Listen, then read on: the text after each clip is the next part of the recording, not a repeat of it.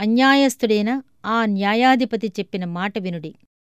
దేవుడు తాను ఏర్పరచుకున్న వారు దివారాత్రులు తన్నుగూర్చి మొరపెట్టుకునుచుండగా వారి న్యాయము తీర్చడా? లూకాసు వార్త పద్దెనిమిదవ అధ్యాయం ఆరు ఏడు వచనములు. దేవుడు ఏర్పరిచిన సమయం నీ ఇష్టానుసారంగా ఉండదు.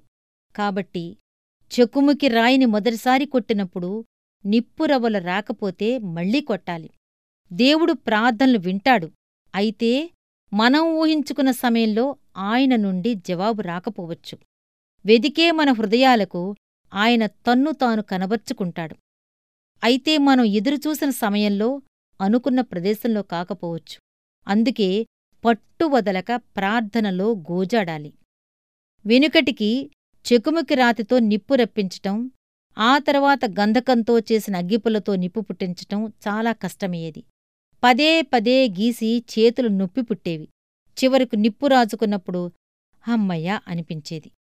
పరలోకానికి సంబంధించిన ఈవుల విషయంలో కూడా మనం ఇంత పట్టుదలగా ఉండవద్దా?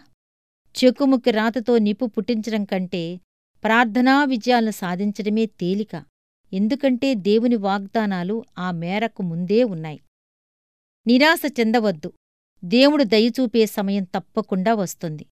మనం నమ్మకముంచగలిగిన సమయం వచ్చిందంటే మన మనవులు నెరవేరే సమయం కూడా వచ్చేసిందన్నమాటే విశ్వాసంతో అడగండి తొట్రుపడవద్దు నీ రాజు జవాబివ్వటం ఆలస్యం చేస్తున్నాడని విన్నవించుకోవటం చాలించవద్దు.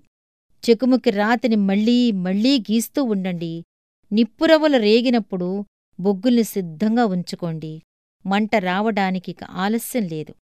దేవుని రాజ్య చరిత్రలో సరియైన ప్రార్థనను సరియైన సమయంలో చేసినట్టయితే దానికి ఎప్పటికీ జవాబు రాకపోవటం అన్నది అసంభవం అని నా నమ్మకం.